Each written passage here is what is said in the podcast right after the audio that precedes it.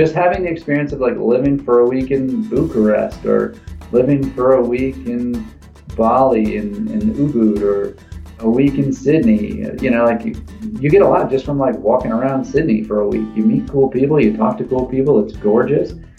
And then after a week, it's like, I can stay here another week, but I'm ready to move. Episode 392, Matt and Julie Urbanski talk about family world travel and ultra running. This episode is brought to you in part by KIND. KIND makes delicious, healthy snacks using whole ingredients. If you guys haven't tried it yet, their pressed bars by KIND are the best in my opinion. Go try the mango apple chia. It's awesome. We've got a special offer for you guys to try 20 KIND snacks with their new snack pack. You can enjoy 50% off and free shipping on your first snack pack when you subscribe to it through Snack Club, which is KIND's monthly snacks subscription service. Go to kindsnacks.com/sports for more details. That's kindsnacks.com/sports to learn more and to subscribe to the snack pack.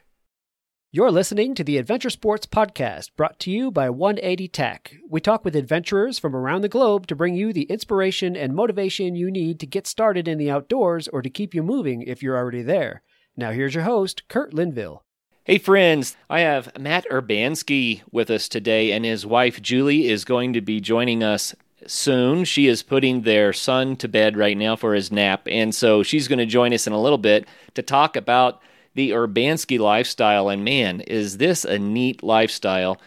Matt and Julie, a few years back, decided that they didn't want to live life according to all the normal ways that most people do, and they decided to live a minimalist lifestyle full of travel and ultra running and long trail hiking, and they continue that lifestyle today. I'm excited to visit with them about what that is like, especially with their young son, Pavo. So, Matt, welcome to the program. Thanks, Kurt. Yeah. So you were on the show on episode 234, and that's been a while back, so I know a lot of stuff has happened. I want to tell the listeners, though, if you want to get the first part of the story, we'll overlap a little bit with this show, but the first part of the story in more details, that will be more about episode 234. So go to the AdventureSportsPodcast.com website, click the episode categories, do a quick search for Urbanski, and you'll find that episode 234, or of course you can search for episode 234, but that's the easiest way to get to it.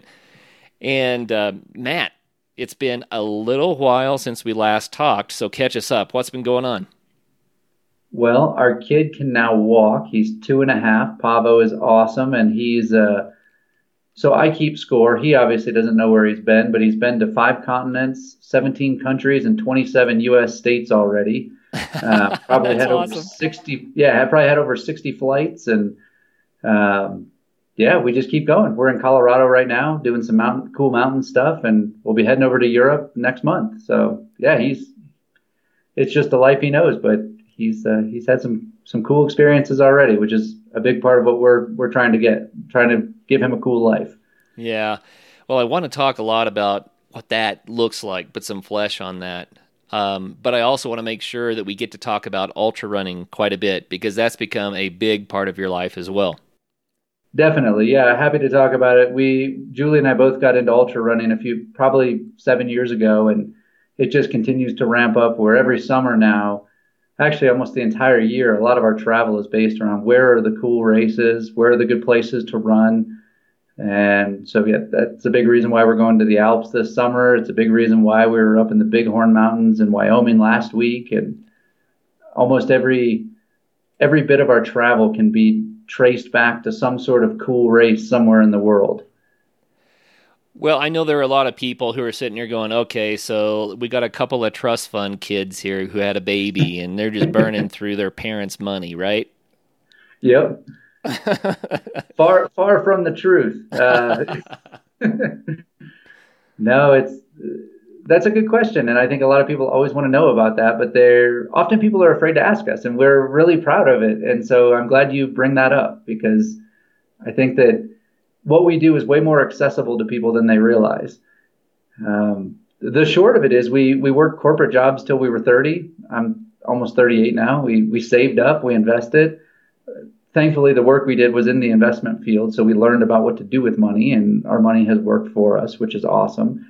And then once we had our son, we stopped doing the corporate world. I had started a coaching business for runners, And it's grown to the point now where it's a fast-growing startup business that we do remotely and pays our bills and at least gives us a glimmer of hope in the future that maybe it's something that's big that, you know, gives us all the more freedom to do really some bigger adventures somewhere down the road. That's really cool. I brought that up because I knew that you guys were self-funded, and I just want our listeners to hear that. It is something that everybody can do if you get a little bit of planning in the right angle. And your angle, if I remember correctly, Matt, from the first interview, the coaching business was almost accidental. It just kind of took off, and now it's become a nice little stream of income for you. That's exactly it. I went back to school just kind of because I thought it would be a cool thing to learn. I got a nursing degree, and I thought it would be a fun thing to know about. And during the time I was in school, Julie made me a website for coaching. I started picking up new runners and helping them along their journey to being a better runner. And by the time I finished school, I had a full roster. And then over the last year, we've grown our company. It's called Team Run Run. We've grown it to the point where we now have 24 coaches that coach with us and close to 100 athletes. And it's this really cool thing that's just all about connecting runners with awesome mentors and coaches. And our primary work now is just organizing, maintaining this cool, fast-growing community of runners. So we plan and think about things from a business perspective, but it wasn't this great vision that we had to put into play over the course of 10 years. It's this thing that just has grown organically, and new opportunities present themselves to us, and we just keep rolling with it, and it's fun. That's so fun. I think it's cool when that happens, and I don't know if you can count on it always happening, but when you put a little energy into what you really are passionate about, and then it catches on, and you can just watch it grow, and it becomes something that is valuable in return. It's so awesome when that works out, and I think it often does. I think that it's not as simple as just saying, well, I love this, so I'm going to hang out a shingle. You know, there more has to go into it.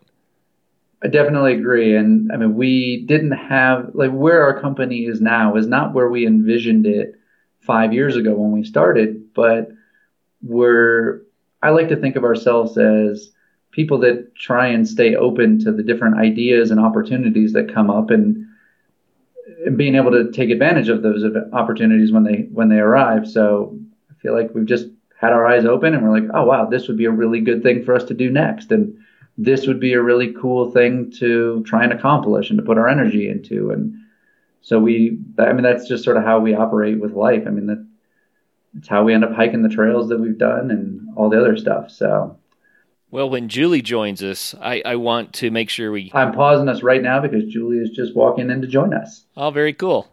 Hello, Julie. Welcome to the Adventure Sports Podcast.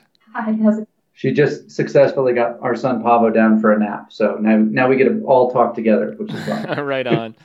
Well, I thought we'd start out by talking about ultra running a little bit. And then I want to dive back into the lifestyle and what you have been up to lately. But Matt, why don't you just kind of give us a quick rundown of some of the ultra run types events that you do so that people get a feel for what we're talking about? Sure. For example, I would say some of the big ones that maybe people have heard of. It's a really small, ultra running is a small community, but it's got some key events that are sort of like the Boston Marathon of ultra running. So in the last few years, I've run the Western States 100 mile race, which starts in Squaw Valley, California, and finishes close to Sacramento. Auburn, California. Yeah. I ran the UTMB. It's the Ultra Trail du Mont Blanc, which is a 105-mile race around Mont Blanc in the Alps, where it starts in France, runs into Italy, then into Switzerland, and finishes back up in Chamonix. Most recently, last weekend, I ran a 100-mile race in the Bighorn Mountains in Wyoming, which was a crazy mud fest slog through the night and cool experience. All of them they're challenging. A lot of people like to say, ultra running, or 100 milers in particular, it's like you live a lifetime in a day where you get really high highs, really low lows, and they're just so rewarding when you come out the other end. So how many do you think that you've run now? In the 100 mile category, I've I've completed 12 of the 14 that I've started. And I'm proud to say it's been quite a few years since I've had any that I didn't finish. I've got my head on straight and I know how to finish these now. I can't imagine. You know, I enjoy running, but I'm not a strong runner, and I would like to be a strong runner, and I think a lot of people can relate to that too. The ability to go 100 miles to a lot of people just sounds like it's completely out of reach. And I'm curious about it. When you started running, did you start out saying, I'm going to do ultras? Or was it like, well, I wonder if I could run a little farther and a little farther, you know?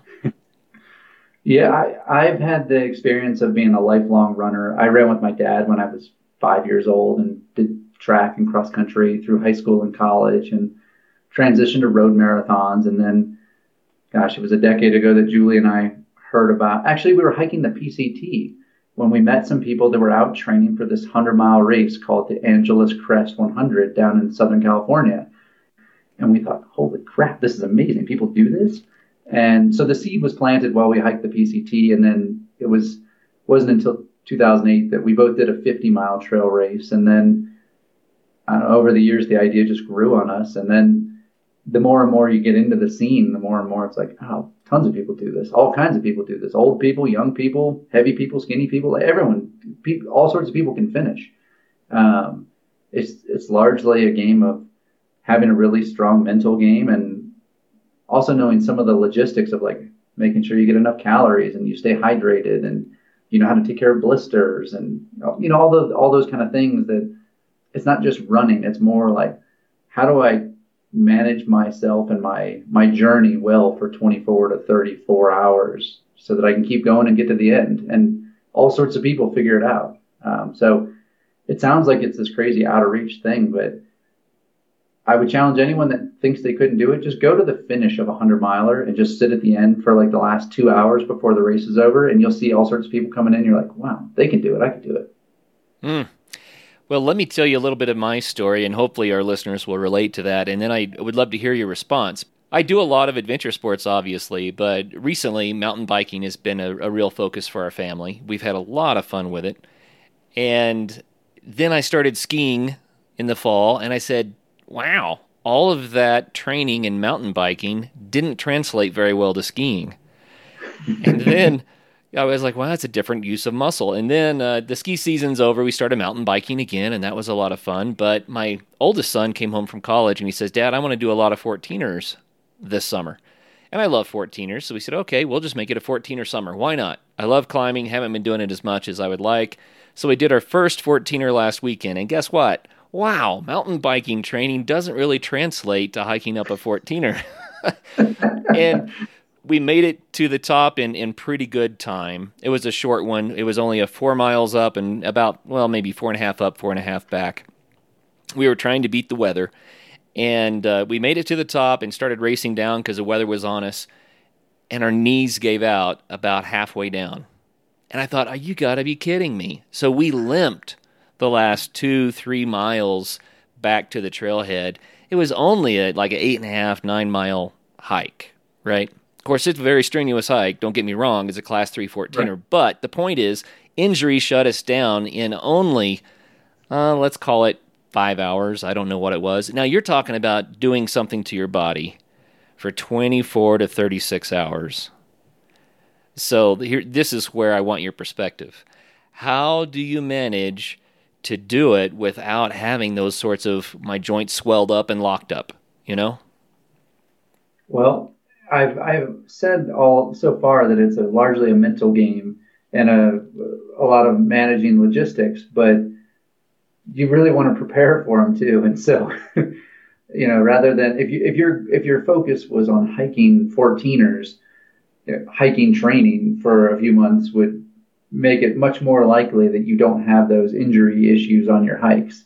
And it's the same with ultra running. So the longer you're consistently training, the more specific your training is to the types of races and events that you're interested in, the better.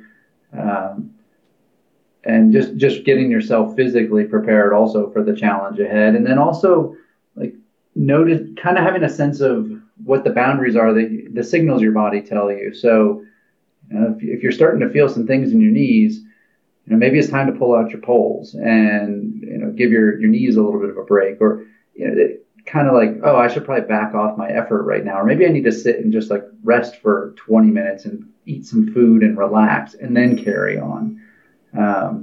I feel like there's a lot of those kind of things that you got to listen to what your body tells you and prepare. And the more you prepare, the better your odds are that you have less problems to overcome. I think that in 100-milers, it's largely a matter of there will be problems that come up, and then it's just how well you're able to stay calm and cool and solve them.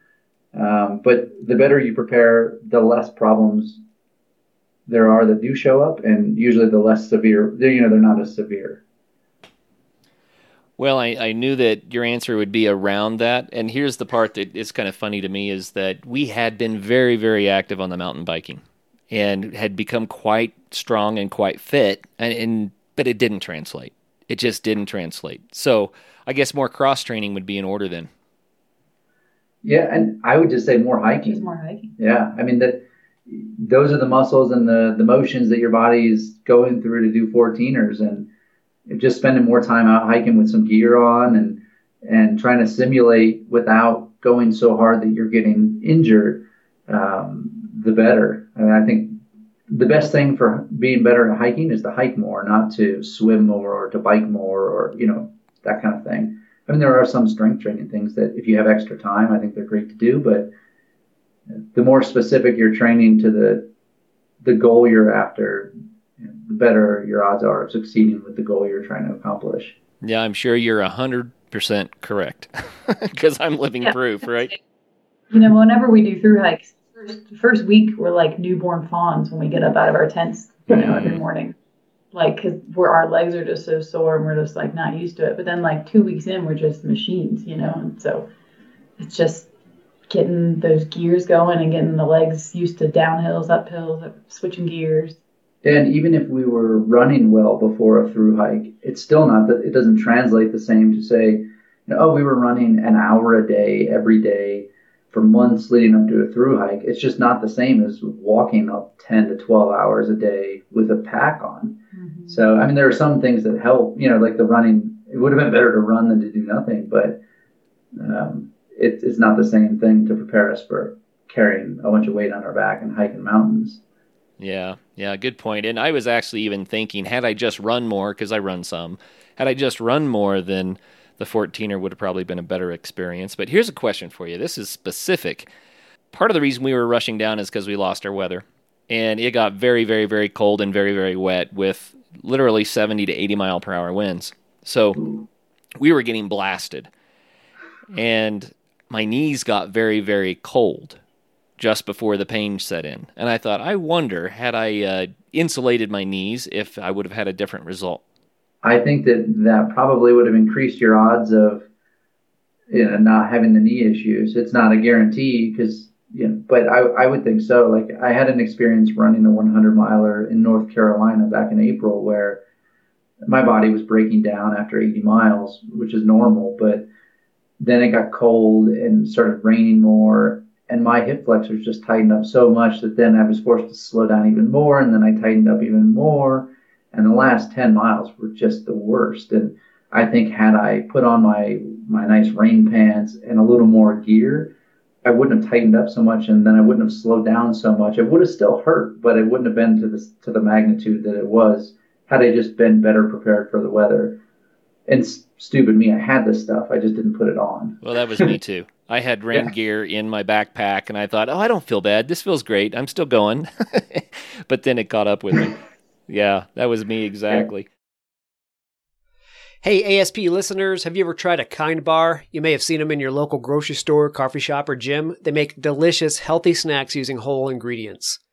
Well, if you're ready to try some tasty and healthy snacks, we've got a special deal for you. Try 20 KIND snacks from 7 of their unique product lines with their new snack pack. You can enjoy 50% off and free shipping on your first snack pack when you subscribe to it through their Snack Club. Snack Club is KIND's monthly snacks subscription service. Go to kindsnacks.com/sports for more details on that. I love their pressed bars like the Mango Apple Chia bars, or I pretty much guarantee you're going to love their breakfast bars first thing in the morning when you climb out of that hammock. So take a minute and see what they're creating over at kindsnacks.com/sports and get your 50% off plus free shipping on your first order. That's kindsnacks.com/sports. Jen Beck Seymour and her husband Greg were guests on our Life Outside the Box series in Patreon. They decided to quit their stressful careers in the States, sell most of what they owned, and move to Costa Rica. To find out more, you can visit them on YouTube, Facebook, Instagram, and Twitter at Appalachian Trail Tales. Benjamin was another Life Outside the Box guest who bought himself a combi van and spent 6 years traveling from Chile to Alaska, sharing room in his van with strangers along the way. You can get more about Ben's journey on YouTube, Facebook, Instagram, and Twitter by searching Hosta Alaska. And if you haven't heard these interviews yet, you can do so by becoming an Adventure Sports Podcast patron for just $5 a month. We really appreciate everyone's help in supporting the show. Julie always tells me that, you know, she gives me a fairly hard time about those decisions. So in order to avoid those kind of comments after the fact, I have been getting better about it. Like at Bighorn last weekend, I actually put on all my cold gear, and I think it made a positive difference as I was going through the mud in the middle of the night. So it's good to have a wife who will tell you about the things you don't do well sometimes. Well, Julie, you need to come on our next 14er so you can remind us to take care of things. Let's do it. Yeah. That'd be fantastic. One of our patrons on Patreon, it's a tongue twister for me, had a question for you specifically, which is related to this, but instead of just how to avoid injury on a long run, I think it's how to avoid injury when training to build up for longer runs, the type of injuries that knock us out of a sport for extended periods of time. I mean, the biggest source of injuries in running are going to be overtraining injuries, basically doing too much or doing too much too soon before your body has responded positively to the stress. I mean, anytime you want to get better at something physically, there's a cycle where you apply a new stress and then you rest, and then your body adapts and comes back stronger to that stress in the future. And the biggest mistake people make is they apply the stress, but then they don't rest, and they just keep applying more and more stress, and eventually the machine breaks. So it's really respecting that cycle of including rest into the process. And knowing that you'll get more gains if you take some rest after you apply the new stress. I would say this is a good time to say also, if you were going to try something that was pretty new or pretty far outside of your sort of realm of past experience, I think working with a coach is a great idea. I mean, we've just seen so many positive results as people just have someone else there along the journey and like saying, hey, go do this today, do this, that you should really take a rest today. Have you noticed your knees have hurt for the last 4 days? Like, let's take a rest day. So I think just involving others and having a plan, but then also making sure that you get the rest you need and you listen to your body. I think those are the key things to avoiding injury through the training cycle. And I mean, there's some things that you just can't avoid. Like people get injured on trail runs all the time. It happens. I was just meeting up with a woman yesterday who ran on a world championship trail team and hadn't fallen for 2 years and took this huge digger and like cut in her knee with multiple stitches down to the tendon. You could see the patellar tendon. It was gross. Yeah. And I mean, those kind of things happen. And I don't know how you avoid those. She's a pro runner and that stuff still happens. But the bigger thing is the overtraining and not resting well enough, and then having the body break down. I'd say the other thing we see a lot is go for consistency over big, huge training runs or workouts. Like we have some, people get excited. They're like, oh, I did 20 instead of 10, but then I can't run for 4 days because I wrecked myself on the 20 miler. And then they got to recover for 4 days, and then they get back into it. They feel bad. They go for 10 miles and it's like, oh man, we got to just cut it back. Aim for five lower days a week, and your body just responds so much better to consistency versus huge clumps of stuff. At least that's what we've seen in a lot of our runners.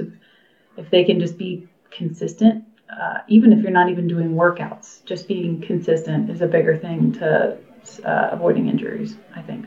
Yeah, that's really a good word. I could piggyback on that and just say, in general, with endurance sports, it's way more about the long term than the short term. And, you know, people, maybe they watch like a movie like about the Barkley Marathons or Western States, and they get all excited and they want to go do it.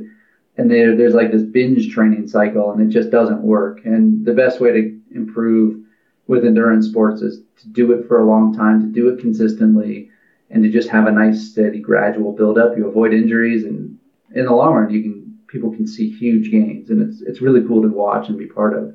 Yeah, I call it the slow drip method versus the binge method.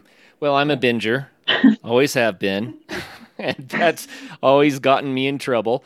But let's take someone like me just for fun. Cardiovascular, just doing okay. Like I said, a lot of biking and stuff, and so feel fairly strong, but I'm not running much. So if I decided that I was going to train for a big event, what's the protocol?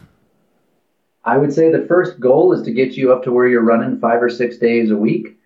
And the biggest thing I would tell you right away is to keep the effort level easier than what you think. I'd say go run a snail pace for the first couple weeks, but get up to where you're running 5 or 6 days a week and not feeling beat up from it.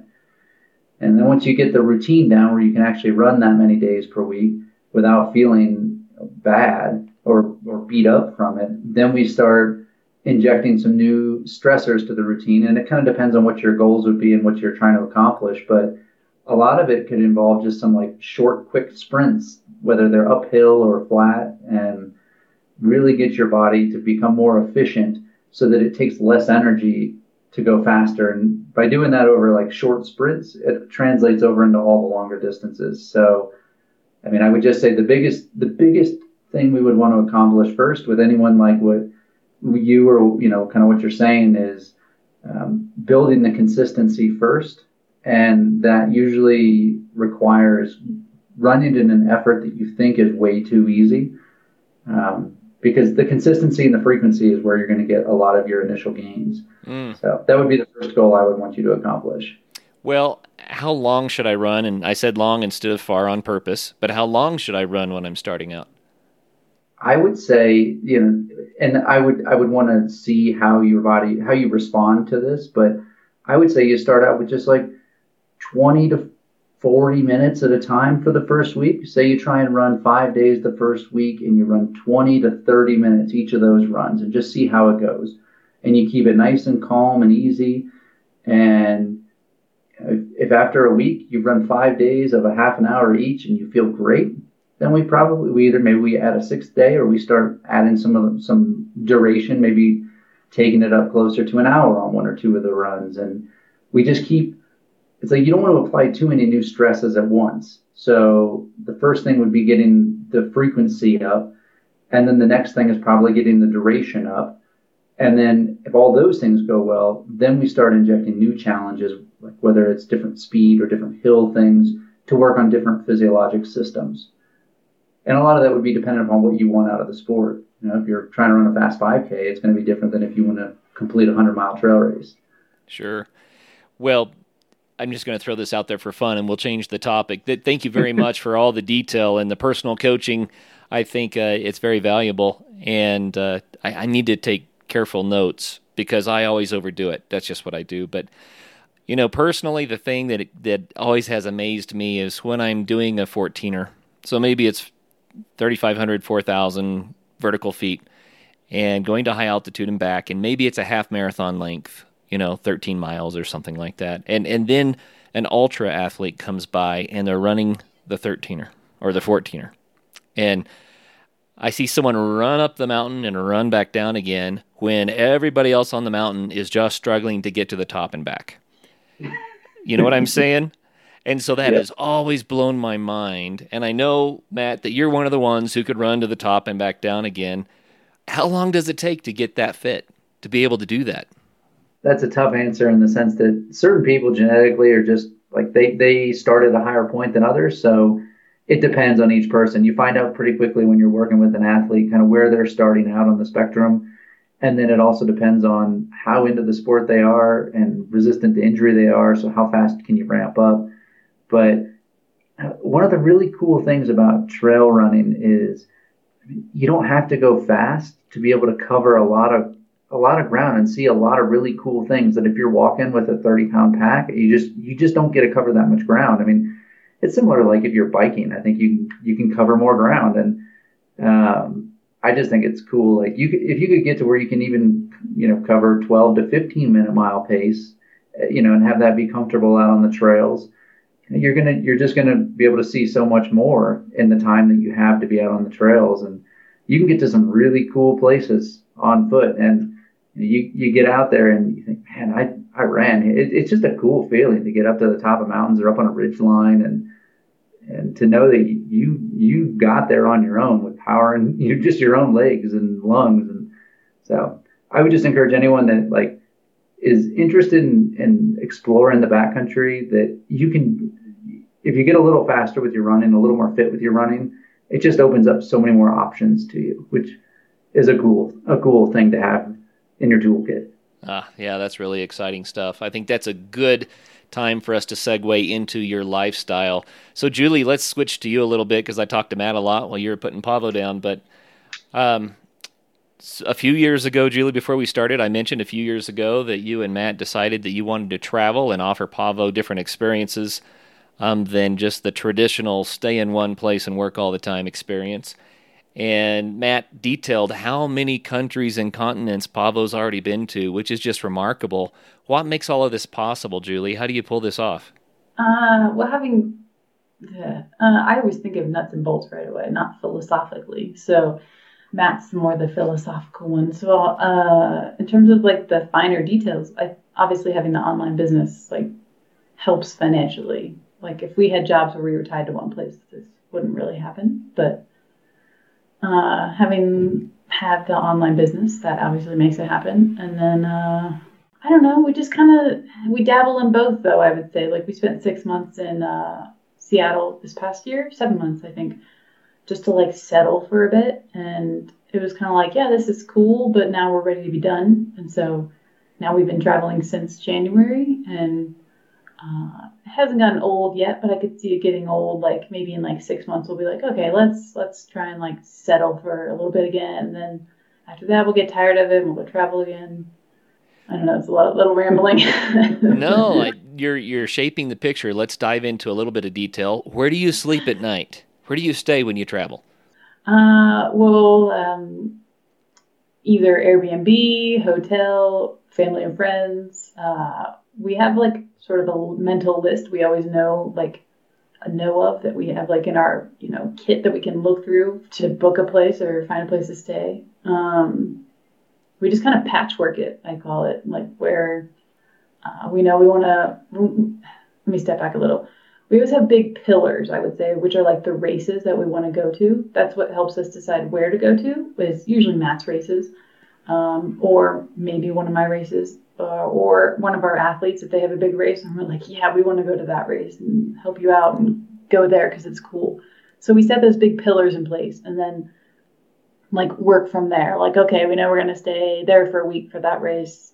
That's around this cool place. Why don't we go visit that? Or, it looks like lodging's really cheap in like this city. Let's go check that out right next door. I don't know. I'm thinking to jump in and give a real world example. So when we left Seattle in January, the reason we knew where we were going to go first. I had signed up for a race in Hong Kong. It was a 100K in Hong Kong at the end of January. So it's like, all right, we know we're going to go to Hong Kong. And then we have one of our really good friends who's from Indonesia, and she was going to go to Bali for 2 weeks in February. And we thought, oh, we would love to go hang out with our friend Dion in Bali for 2 weeks. So we knew we were going to go to Bali in 2 weeks in February.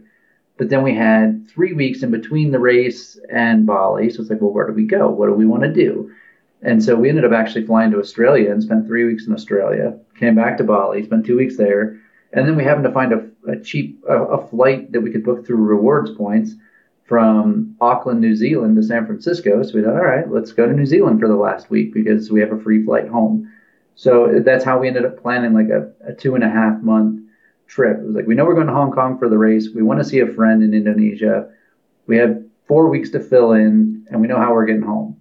And we just gradually filled it in as we went. Sometimes we book stuff. It's like you book Hong Kong lodging pretty far in advance, but we didn't book anything for a lot of the other places. We just figured it out when we went. So that's just one kind of like little mini trip that we did and how it sort of comes together.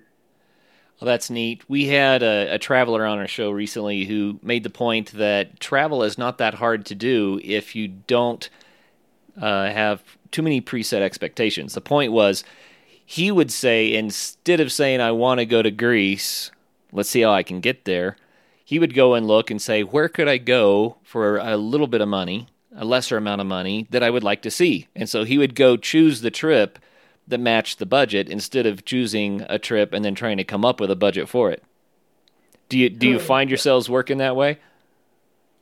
Very frequently. I mean, like Julie mentions pillars, and it's like, we know we're going to be in Chamonix, France at the end of August because I'm running a race there. But like what we do between the end of July and the end of August, a lot of what we've done, it's like we'll go on Skyscanner or Google Flights and say, we know we're going to be flying from here, and there's a option to say fly anywhere, everywhere, or something like that, and it'll show you all the prices for all the flights. You know, and we try and just do direct flights. So it's like, where's a cheap direct flight that is somewhere that's cool, and you know, that's often how we end up picking where do we go. Mm-hmm. Well, how's that worked out for you? Because a lot of people have dreams. It's my dream trip is to go to I don't know, let's say New Zealand. My dream trip's to go to New Zealand, and I'm going to have to do it and fit it into my schedule, and then it's going to, how much money is it going to take, and I want to stay in this kind of a hotel and all of that. That's a different mindset. So when you just kind of say, well, let's go somewhere cool with the resources that we find, how does that change the dynamic? I think that because we are sort of living what we would think of as like a permanent nomadic lifestyle, it's never about like, oh, there are these dream places we want to go. Like when we go places, we kind of live normal life in each place. I mean, yeah, we'll do a tourist thing here and there, but you know, we went to Melbourne, Australia for a week, and it was like we just lived there. It was great. You know, we went grocery shopping and ran on the paths with all the local runners, and we loved it there. And it wasn't like we had always dreamed to go to Melbourne. I think part of it's just like a mental framework of thinking like, hopefully we can do this for a long time, and it's our lifestyle. We can go.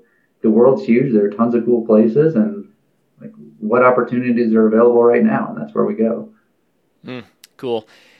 So is the world a bigger place than you thought it was when you started out?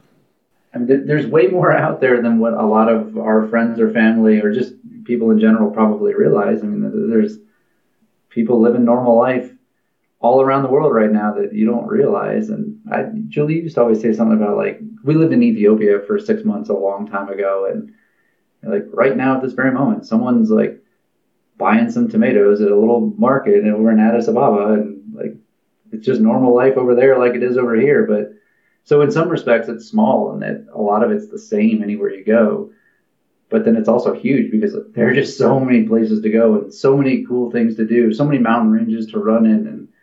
And so it's like, I don't think we could exhaust the list. It's never like, oh man, we did all the stuff we did. Which ones do we want to circle back on and do again? Well, yeah. I find sometimes that you go to a location, and when you get there, you start finding out about the stuff that's in that general area, right? That you wouldn't know about from a distance. And that makes that location have so many more details that you want to then do and see. I think what I find more fascinating is not so much like whether it's bigger or smaller than I thought. I find more fascinating what's like the norm for people, like everywhere else, like to see what's normal for other people and what's so different from what we call norms. Like I just love going to towns and seeing like I don't know, like how most people either don't have cars, or like most people walk everywhere, or like in small villages, and like in Ethiopia, like the little vegetable stands, like that's the norm. Or I find that the most fascinating piece is like, or just seeing how like different weather has made certain places the way they are, you know, because they've like adapted to what their weather is, or I don't know. That's what I find fascinating is not so much the size, just how people live. And like every time I think like there's a norm, I go to somewhere new and I'm just like, wow, people do it this way. Like that's just so different. I don't know, but it works in so many different ways. So. From your travels, have you found new ways of doing things that you kind of adapted into your own lifestyle and said, you know what, we learned this in this place, never would have thought of that, but this really works for us? I want to say yes, but I can't think of any specific examples. It's hard for me to say yes without being able to point to something. I want to say yes, too. Well, what about a favorite food or something like that? You see, you know, I never would have thought of that being a regular part of our diet, but now we like to have that a few times a month. Oh, man, if I could find dosa and idli. I mean, we've never even been to southern India, but we got a lot of it in Malaysia. We learned to love southern Indian food. We like food from all over the world now, so it's, I think maybe a way to say yes, it has definitely impacted us. It's just that, like, when we do things that are different than how things are done in the States, or just like how our families or friends do things, I don't feel at all bad about it. I'm like, no, this works for us. Like, Pavo shares a bed with us, and he loves it, and we love it. I don't think it's kind of like the normal American thing, but like there are parts of the world where it's totally normal that like families share a bed, and they like, we go to bed at the same time, and you know, like, it's not normal maybe here, but like I don't feel bad about it because I don't know, it works, and we see it work in other places in the world. So I don't know, just I think it's helped desensitize us to being different in a lot of ways.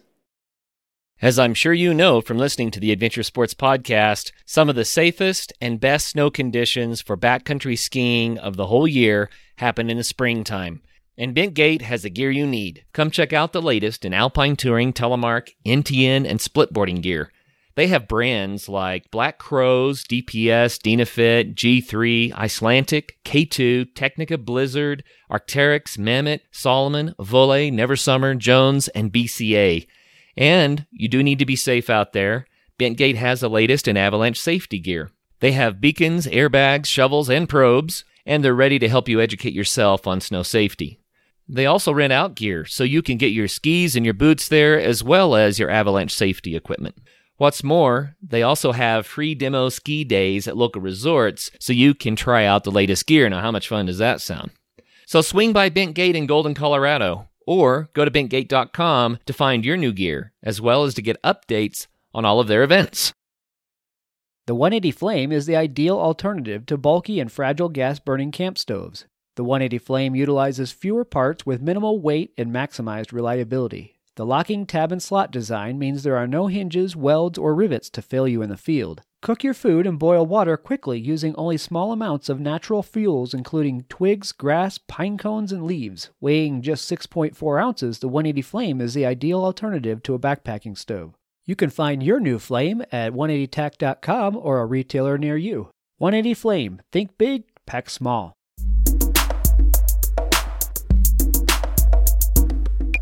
You know, I experienced something over this last year, and I want to throw it out there for you guys to kind of unpack.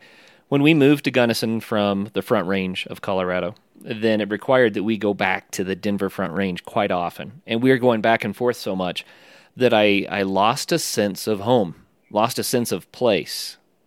And I know now that you have lived this lifestyle for several years, and you really don't have the sense of what home is, right? So how does that feel, first of all? And do you think it's a positive thing or a negative thing? And what has come out of that that's kind of surprising? Julie's looking at me like, I'm like, come on, Julie, it's your turn to answer. And she's looking at me like, no, go ahead, Matt, answer. Well, let's break it down to just the first one. You guys, how does it feel to travel a lot, to be in different places a lot?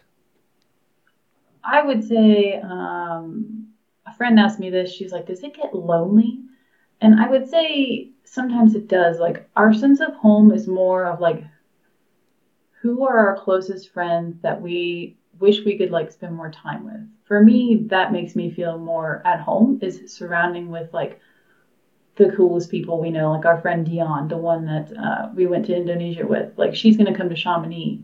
And I feel like when we spend that week with her, that will feel like home. It doesn't, I don't really care to spend the time in Seattle with her where she lives, but like, to be with her, to me, is more feeling like home. And then I would say, like, when we're on the road, the one thing that like we carry in our kit that makes me feel some sense of like home and normalcy and routine is our little AeroPress coffee maker. Like, I love that part of my day where we get up and we heat up water and we make that cup of coffee. It's like, this is like my daily routine that I get to keep no matter what. I can always find ground coffee. And like, that's honestly, that makes me feel like my routine is there and we have a home if I have my coffee. No, I really love that. I love the idea that home is the people you're with, not necessarily the location where you are. And then routines become an anchor as well. Something that, so in travel, a lot of people, they can't wait to go on vacation. They go on vacation, and after a couple of weeks, they're like, I can't wait to go home, right? The travel starts to feel tiresome. But how do you get past that? How do you get to the point where you say, no, this, you are home. Not here is home, but you are home, and this is normal for us. I would say there's a big part of it, and we've gotten better and better about this over the years, is that there's kind of a nuts and bolts answer, but we structure our travel in a way that it's not so tiring. I would say when Pavo was less than a year old, we left when he was 4 months old and went to Mexico and then went to Europe. And we were so exhausted by like the end of that first year and a half of traveling that we just didn't want to move anymore. And I feel like one of the big things we've learned is like we stay in a place for at least a week usually. We often don't stay with friends or family for very long periods. We like to have our own home and our own space. I mean, it's fun. Like we will stay with people from time to time because it's fun. But like in general, like we stay for a place for a week or two. We only travel on certain days of the week where they're generally less busy days from a work perspective. And we don't feel any sense of obligation like, oh, we're in Greece, we're in Athens, we need to go to the Parthenon, or all the different checkpoints on the tourist list. It's like, yeah, we'll see which ones kind of fit in that have a cool kid activity for Pavo that logistically aren't exhausting. You know, a lot of people when they have vacation, they want to cram as much into that week or two that they can. And I think just having the framework of thinking like, no, this is just normal life. Like, I don't want to be exhausted. I want to go to bed at a normal time and like get my work done and get my running in. And like, if I can fit in some other cool stuff, awesome. But like just the experience of living normal life in all these different places is really, it's a eye-opening, valuable experience. So I feel like we've just sort of like chilled out a little bit and we don't feel like we have to cram a lot in. And usually when we start cramming stuff in, we get tired and worn down. And we're like, we gotta chill out again. I love it. So it's kind of a matter of, instead of going somewhere to do something, it's more a matter of living wherever you are. Yeah, just having the experience of like living for a week in Bucharest or living for a week in Bali in Ubud or a week in Sydney. You know, like you get a lot just from like walking around Sydney for a week. You meet cool people, you talk to cool people, it's gorgeous. And then after a week, it's like, I can stay here another week, but I'm ready to move. And then you go to like to Auckland and then down to Rotorua and you spend a week there and you're like, man, this is a cool place. I had some cool runs and now we have a flight to San Francisco. San Francisco is great. And, you know, you just sort of like fill in, you know, we make a little Google map with most places we go. We sort of like pinpoint some of the highlight stuff that we want to see or do. And if they get done, cool. But otherwise, you know, we're there and we just live normal life in a new place every week. I love it. So Julie, tell me about stuff. Because I know that to make this lifestyle possible, you had to change your approach to things. How do you manage stuff in your life? It still accumulates even without trying. But, we always call it like rounds of cuts of our stuff. And so this last time when we left Seattle, we did a big round of cuts. And so we have our stuff down to 7 Rubbermaid tubs, I believe, right? And a friend's garage. So we're lucky that a friend's letting us keep our stuff there. We have all that stuff down to that. And like, that's mainly just, I don't even know what's in there. It's probably stuff we don't even need. You know, we'll do another cut when we get home. But then like on the go, our end goal was to each have a carry-on, like one Osprey backpack carry-on. And so Pavo has his own. He can't carry it, obviously, but he has his own, and we each have our own, like, Osprey. Pava's is 40 liters. Ours is 46. 46 feels a little big, but that's, like, the nuts and bolts answer of that is we each have 3 carry-ons. And then I'd say it's like a constant battle of like not accumulating, but it's tough because with kids, as you know, toys only last for so long in terms of like keeping their attention. And so we're constantly getting new like books. Like I've found that like Target has really great like dollar books. And so I don't feel guilty just passing them on or recycling them if we use them for a week or two in a new place and then we're flying again. So we're like, all right, time to shed the books or time to shed these like dollar cars that Pavo, you know, has used for a while.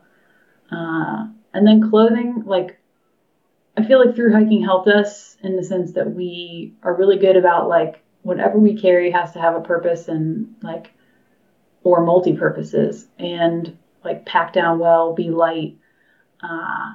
And it's still hard not to want to, like, accumulate more clothes for sure.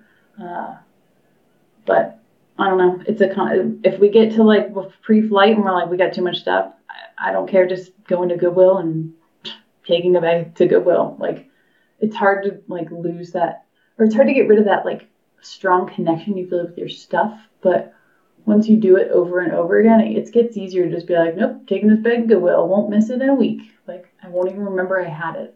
Yeah. It's hard to get rid of it in the moment. Yeah. But then, like, a few days later, like, I don't remember when I got rid of that. Like, what? That was a cool thing, but I don't remember getting rid of it. It's like when they're gone, and it's not a big deal. Mm. So, Matt, I'm going to ask you this on the philosophical side. You know, especially Americans, we get so caught up in stuff. We assign value to it that may or may not be healthy. You know, it depends. But philosophically, when you took on a nomadic lifestyle, the first stuff that you gave up was that sense of permanent home. But then another stuff you had to give up was the sense of permanent things that you could keep and say, I'm going to buy this and have it for 10 years. You know, now you're living a lifestyle where it's more transient. Nothing's really permanent, and it can't be. What are the benefits to that and other aspects of life? How do you think that's impacted you as far as emotional or cognitive, you know, domains? I would say that the biggest positive impacts are that our focus on the things that we have is way more about function. I mean, there gets to be some emotional attachment. Like Pablo's got some cars that he's had for the last 2 years, and it would sort of sadden me to get rid of Pink car, his little ice cream truck car, you know. But like, for the most part, it's just like these are things that help us live our day-to-day life and get stuff done. They're not like a thing that's associated with who we are or our worth, and it puts the focus way more on what are we doing for our days that makes us feel good, and what are we doing for Pavo that, you know, makes his life good. And so the focus is not about our things. Our things are our means of getting things done, but the benefit is that like the focus then is on like our day-to-day living and making good decisions and trying to be happy and take good care of each other. And so I think that's the big, philosophically, it's just that our focus isn't about things. It's about our life and our experiences. I love that. Do you think that in general, it has made you happier?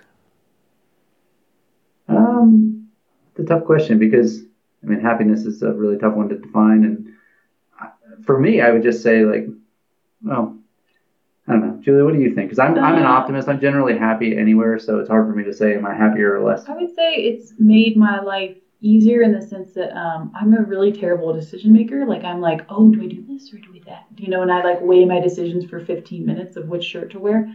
But I only have 3 shirts, so really, how long can I take deciding which shirt to wear? So, like I don't have to really decide. It's like, well, the white one's dirty, and I have 2 gray ones, and so it's this gray one or that gray one. So.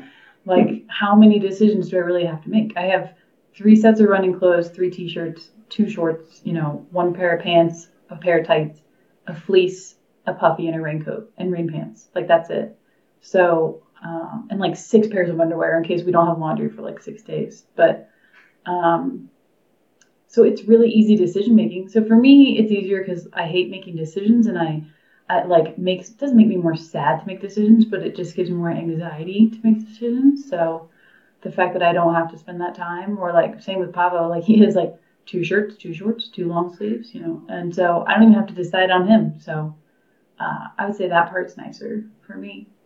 Well, I think it sounds liberating. Another fun side effect is like we get new stuff all the time. It's like you have two shirts at a time, but then like, oh, you get a new shirt from a race. And you're like, I like this one better than one of the two that I have. And so I ditch one of the ones that I had in favor of the new one. And Pablo gets new toys and stuff because we just keep cycling them in and out. And you know, rather than just like piling them all up and keeping them all, it's like, no, we pass that one on to so-and-so who we're visiting, and we give this to so-and-so. And I don't know. It's nice. You get new. I feel like we always get new stuff, which is fun. I mean, not like in an expensive sort of like we're just spending money frivolously, but it's like, you know, you get new stuff frequently, and it's kind of fun. It's fresh that way. Another philosophical piece is getting rid of that fear that you're going to be caught somewhere and not have something that you might need. Like we have a good kit in the sense that we're ready for like warm weather, chilly weather, we've got puffies and rain stuff, but they all pack down really well. But like, if I get to somewhere and it's like, I need a really good pair of gloves, I'm just going to buy them. Like, I'm not going to carry something for 2 years and been thinking like, I might need this really nice pair of gloves. Like, so I feel like it's getting rid of that fear that you're going to be caught without something, because you're always like, there's always going to be a place to buy something, like, or there's always Amazon, or there's always some way to get things. People are going to find a way to sell you something. So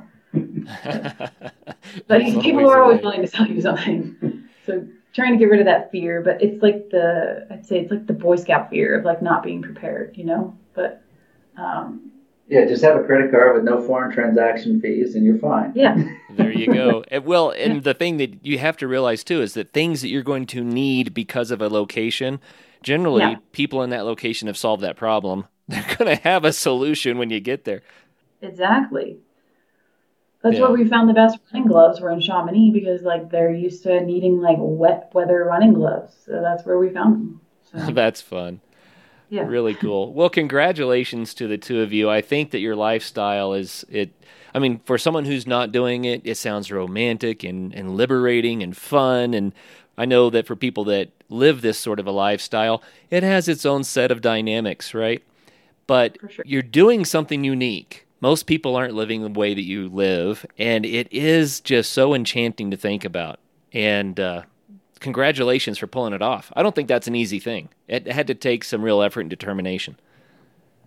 Thanks. Thank you. It doesn't feel like it. It feels just like normal life. You know, it's like you make your decisions, you have your options, the menu to choose from, and you think about which one's the best option, and then you pick it. And it was never flipping a switch to the lifestyle. You know, any life you're in, like, you look back and you're like, oh, yeah, this series of events led to this point in time. But it was never, like, a flip of a switch kind of thing. It's always just gradual, like, under the surface, things happening, and then suddenly you're like, oh, wow, I guess I am living this life right now. Yeah. So we've been doing it since we were 20 years old together. So it just keeps evolving. Mm-hmm. Nice. Someday, hopefully, it's going to evolve to a sailing trip around the world on a catamaran. I'm still working on getting everyone excited about that one. Someday we're going to get that one in. Matt's just sneaking that in. That's fantastic. Well, we'll have you back on when you do that and talk about cruising, because that would be a whole other conversation. Let's talk a little bit about how people can follow you. You have a blog called Irbyville, irbyville.com. The coaching site is teamrunrun.com. And then, Julie, you have books on Amazon. Tell us briefly what you have there. Well, I just have a book on each of the long trails, on the Appalachian Trail, the Pacific Crest Trail, and then the Continental Divide Trail. So, like, personal journey kind of books, like, not biographies, but, you know, just stories about how it was living on the trails and going from Mexico to Canada or Georgia to Maine, each of the trails. So. Nice. So it's not a how-to guide as much as it is a memoir. This is what the experience was. Yeah, totally. Not a guide, but memoir, personal journey. And I can throw out there for anyone that's interested, the first 5 days of every month on Amazon, if you use a Kindle or, you know, get the Kindle version, we offer one of the books for free for the first 5 days of the month. So if you ever, want to read any of them, we cycle through which one it is every month, but like one of the books is free for 5 days a month. Yeah. So we encourage people to get the free ones if they're interested. They're free. Yeah. The first 5 days. Yeah. Well, very cool. So this episode will be coming out around the beginning of July, so it ought to be timely then. Oh, perfect. Yeah. And again, teamrunrun.com, irbyville.com. What else? Where else should people go to catch up with you guys? That's it. I mean, we're on, as a company, we're on like Twitter and Instagram and all that, and Facebook. But so we're at Team Run Run Coach on Twitter and Team Run Run for Instagram. But that's all like running related and sharing the success stories of our teammates and our coaches. But I would say if anyone's interested in getting connected with a great coach, we have tons of cool coaches. So we're happy to hear from people if they want to get into the cool ultra sport. We got a lot of good mentors if people are interested. Well, I know that I have about 500 more questions about running and being healthy and avoiding injuries and what to wear and how to do it. And that's what people can get from your coaching, I'm sure. So if you're interested in running out there, go to teamrunrun.com and find out more. Well, thank you so much for your time today. It's always fun to catch up with the three of you, although Pavo's not been on the show yet. Next time we're going to have Pavo there too. But it's also, it's so cool to hear about what you've been up to and where you've been. And again, thank you for your time. Our pleasure. Thanks for having us. We appreciate it.